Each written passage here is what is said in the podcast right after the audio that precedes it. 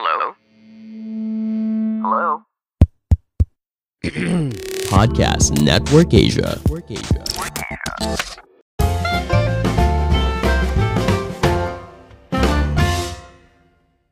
Halo semuanya, kembali lagi ke channel saya, Mahdianto, dan podcast Minimalis Indonesia. Kali ini kita akan membahas tentang tak perlu membeli dan memiliki segalanya. Saat ini kita bisa mengakses segala informasi di dunia, terutama tentang barang apa saja yang sedang populer saat ini.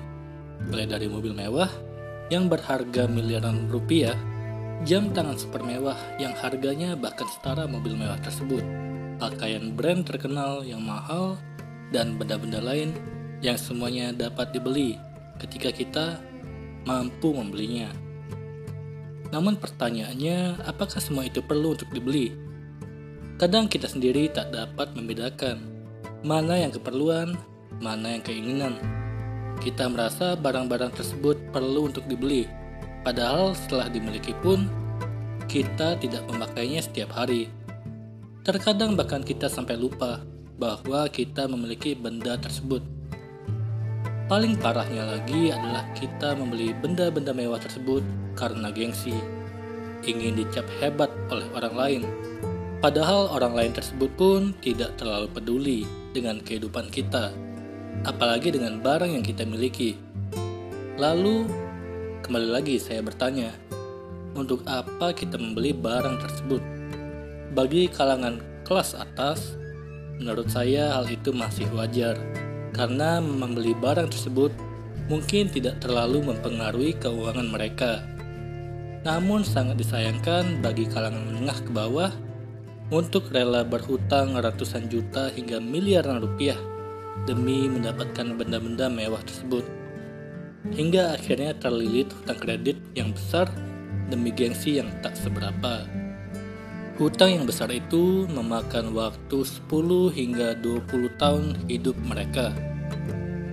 Dengan harapan mereka tak mati dalam 20 tahun itu dan selalu sehat. Namun jika sakit dan kemungkinan terburuk adalah meninggal dunia, cobalah prediksi apa yang akan menerpa keluarganya. Mereka akan dililit hutang dan dikejar penagih hutang setiap harinya. Dan itu akan menjadi mimpi buruk keluarganya Semoga itu hanya contoh saja dan tidak terjadi di dunia nyata. Bukan hanya barang mewah, cobalah perhatikan di sekeliling ruangan di rumah kita. Seberantakan apakah ruangan tersebut? Apakah ada banyak barang tak penting yang menumpuk? Jika iya, mungkin kamu perlu melakukan decluttering barang, atau setidaknya merapikan barang tersebut. Mungkin kita tak sadar setelah membeli barang yang tak perlu tadi, atau istilah lainnya kita hanya lapar mata saja. Lapar mata inilah yang menurut saya tidak diperlukan dalam hidup kita. Pamer sesuatu ke orang yang bahkan tidak peduli dengan kehidupan kita. Kalau diperhatikan dalam kehidupan sosial manusia, ada satu hal aneh yang terlihat jelas dalam banyak orang di sekeliling kita Budaya pamer ke orang-orang, baik yang mereka kenal sampai ke orang asing sekalipun. Terkadang kita bahkan rela menghabiskan ratusan juta rupiah untuk membeli mobil keluaran terbaru atau barang mewah lainnya demi membuat kesan hebat kepada orang-orang sekitar kita. Meskipun bisa saja orang-orang tersebut tidak peduli dengan diri kita. Apalagi barang mewah yang kita beli tadi. Seperti yang sudah saya katakan, sosial media juga telah mendorong kita untuk selalu memamerkan apa saja yang ada dalam kehidupan kita. Mulai dari kehidupan keluarga, percintaan, persahabatan, kesuksesan, pendidikan, perjalanan keluar kota atau luar negeri, dan barang-barang mewah apa saja yang kita miliki. Anehnya, seperti dalam sosial media saya, tidak lebih dari 5% orang yang ada di sosial media saya mengenal saya secara dekat. Dan tentu saja mereka tidak terlalu peduli dengan kehidupan saya atau barang-barang yang dibeli. Saya pun tidak mengelak fakta bahwa saya juga masih sering memposting kehidupan saya ke sosial media.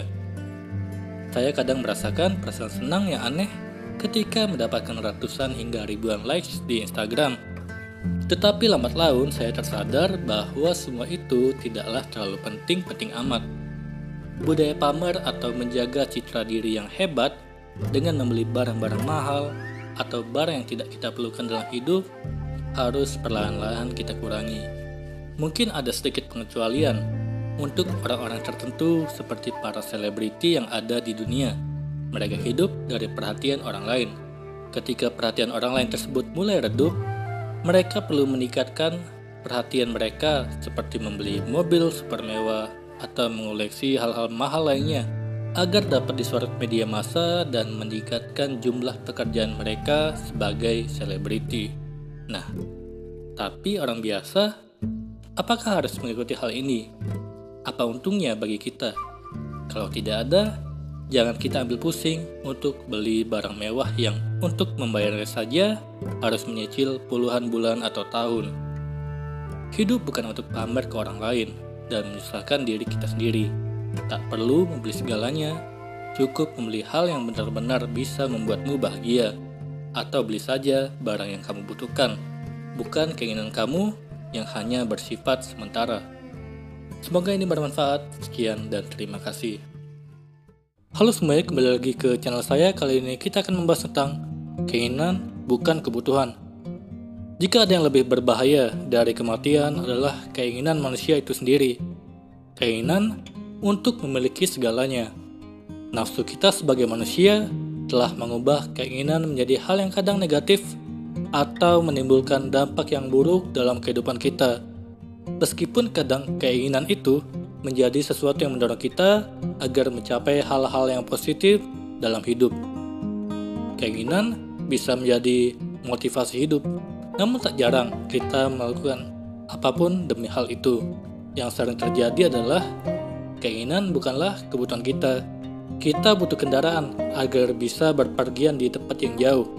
Namun kita tak membutuhkan kendaraan super mewah dan mahal untuk berpergian. Kita butuh tempat tinggal agar kita bisa tidur dengan aman dan nyaman. Namun kita tidak memerlukan tempat tinggal super besar dengan harga yang sangat mahal hingga memerlukan seribu kali pendapatan bulanan yang akan memberatkan diri kita. Kita butuh pakaian, namun bukan pakaian super mahal ala desainer terkenal dan masih banyak contoh lainnya yang tak perlu dijelaskan lagi jika Anda sudah paham maksud saya. Perbedaan keinginan dan kebutuhan Kebutuhan dan keinginan adalah dua hal yang terkadang sulit untuk dibedakan, apalagi ketika sedang berbelanja atau mengkonsumsi sesuatu. Sebagian besar dari kita pasti pernah membeli suatu barang, namun sebenarnya tidak benar-benar dibutuhkan.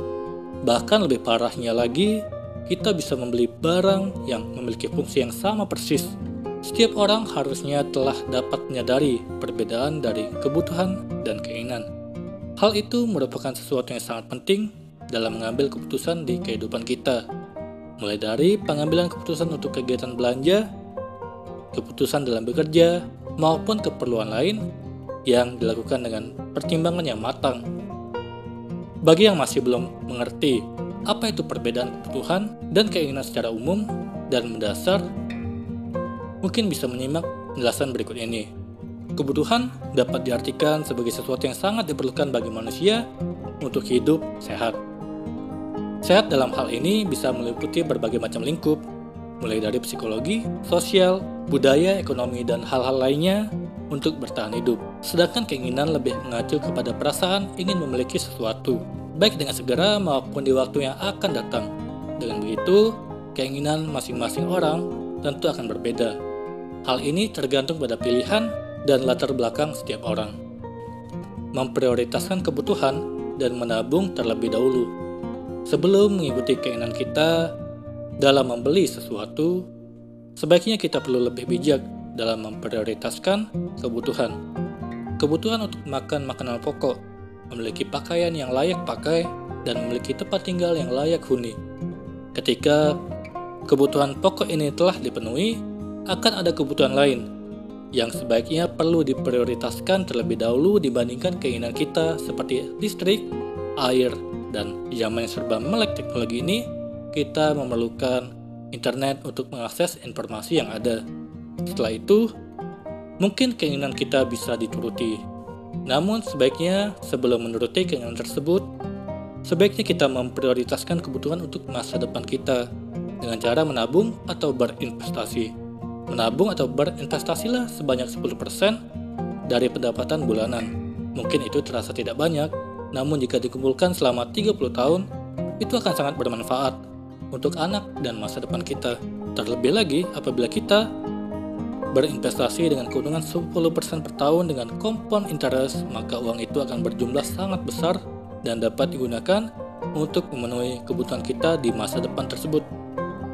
Setelah kita memenuhi kebutuhan kita dan telah menabung atau berinvestasi, barulah kita boleh memenuhi keinginan kita. Dengan demikian, kita tidak akan mengorbankan masa depan kita hanya demi keinginan semata, dan keinginan kita jadi dapat dipenuhi secara perlahan-lahan. Jadi pepatah berakit-rakit dahulu berenang ke tepian, itu ada benarnya. Lebih baik bersakit-sakit dahulu, memenuhi kebutuhan kita, barulah kita bersenang-senang memenuhi keinginan kita, jangan sebaliknya. Semoga ini bermanfaat. Sekian dan terima kasih.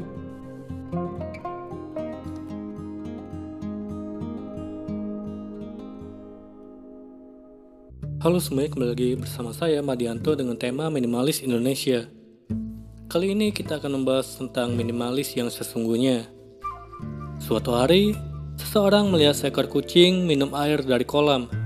Dia kemudian menyadari bahwa kucing itu ketika haus hanya minum secukupnya, tidak lebih, tidak kurang. Tapi persis dengan jumlah yang dibutuhkan. Kucing itu tidak membebani dirinya sendiri dengan minum berlebihan, karena itu hanya akan menghambat pergerakannya. Juga tidak mengurangi porsi minumnya karena akan menyebabkan dehidrasi. Berbeda dengan manusia yang cenderung sering mengkonsumsi banyak sehingga lebih dari yang mereka butuhkan, kita mungkin tidak minum air secara berlebihan, tapi kita sering membebani diri kita dengan segala jenis material, harta benda, membeli lebih dari yang kita butuhkan untuk tetap hidup dan berkembang.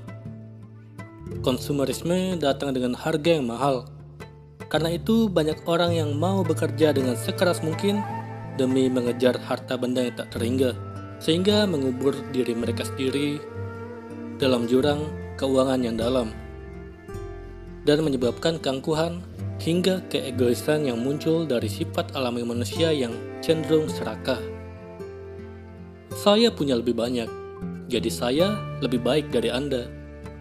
Mereka cenderung berpikir demikian. Jadi dengan meningkatkan harta benda mereka, itu akan meningkatkan rasa percaya diri mereka. Sedangkan minimalisme adalah ketika orang berpaling untuk konsumsi berlebihan dan memutuskan untuk hidup tidak lebih dari yang diperlukan. Selain menjadi tren gaya hidup saat ini, minimalis adalah konsep yang telah lama ada dan telah terlatih selama berabad-abad ada rasa kebebasan dalam kesederhanaan dan rasa kebebasan saat kita tidak memiliki banyak benda yang telah dialami oleh banyak orang bijak di seluruh dunia. Mereka melihat bahwa kepemilikan suatu barang yang mahal atau banyak tidak menentukan siapa diri kita. Saya di sini mengkaji sisi filosofis minimalis dan menyelidiki mengapa lebih banyak itu lebih buruk dan lebih sedikit itu lebih baik dan mengapa kemampuan untuk melepaskan hal-hal yang membebani diri kita, seperti tidak terikat dengan banyak benda, adalah kekayaan yang sesungguhnya. Minimalis bisa diartikan dengan berbeda cara. Intinya, ini menunjuk pada hidup dengan cukup itu sangat penting dan akan mengurangi kekacauan dalam hidup kita, sehingga menahan untuk tidak memaksakan diri.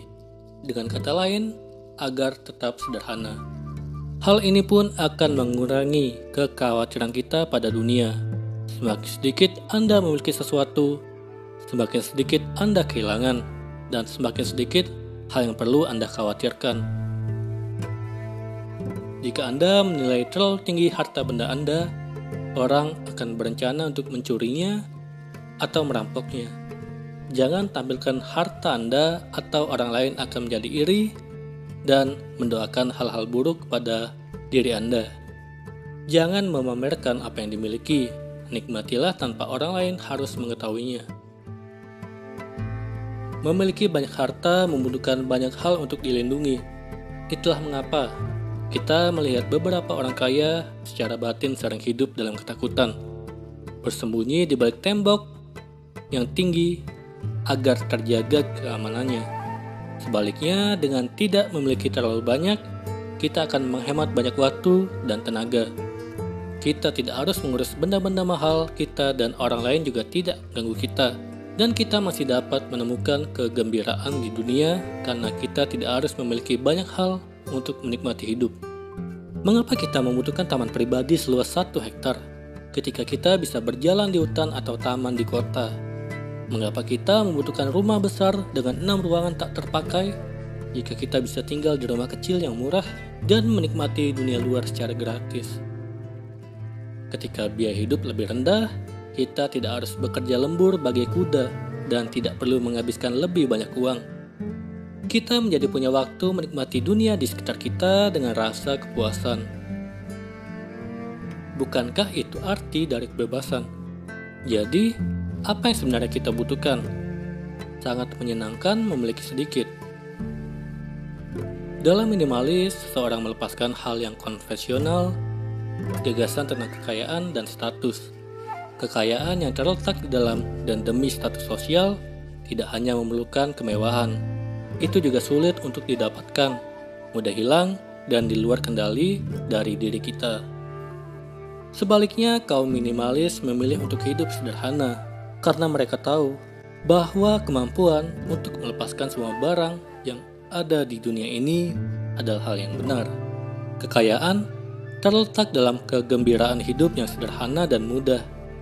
Bagi kita, para minimalis, Kesederhanaan dan hidup dengan berkecukupan adalah bentuk pemungkas dari kebebasan dan kekayaan yang sesungguhnya.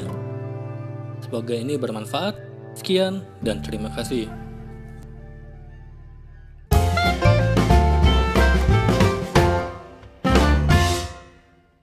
Halo semuanya, terima kasih telah menonton video ini sampai akhir. Jika kalian punya saran, silahkan tuliskan di kolom komentar video apa yang harus saya buat untuk selanjutnya. Dan jika kalian suka dengan video seperti ini, silahkan klik like. Semoga video saya bisa bermanfaat. Sekian dan terima kasih. Pandangan dan opini yang disampaikan oleh kreator podcast, host, dan tamu tidak mencerminkan kebijakan resmi dan bagian dari podcast Network Asia. Setiap konten yang disampaikan mereka di dalam podcast adalah opini mereka sendiri dan tidak bermaksud untuk merugikan agama, grup etnik, perkumpulan, organisasi, perusahaan, perorangan, atau siapa pun dan apa pun.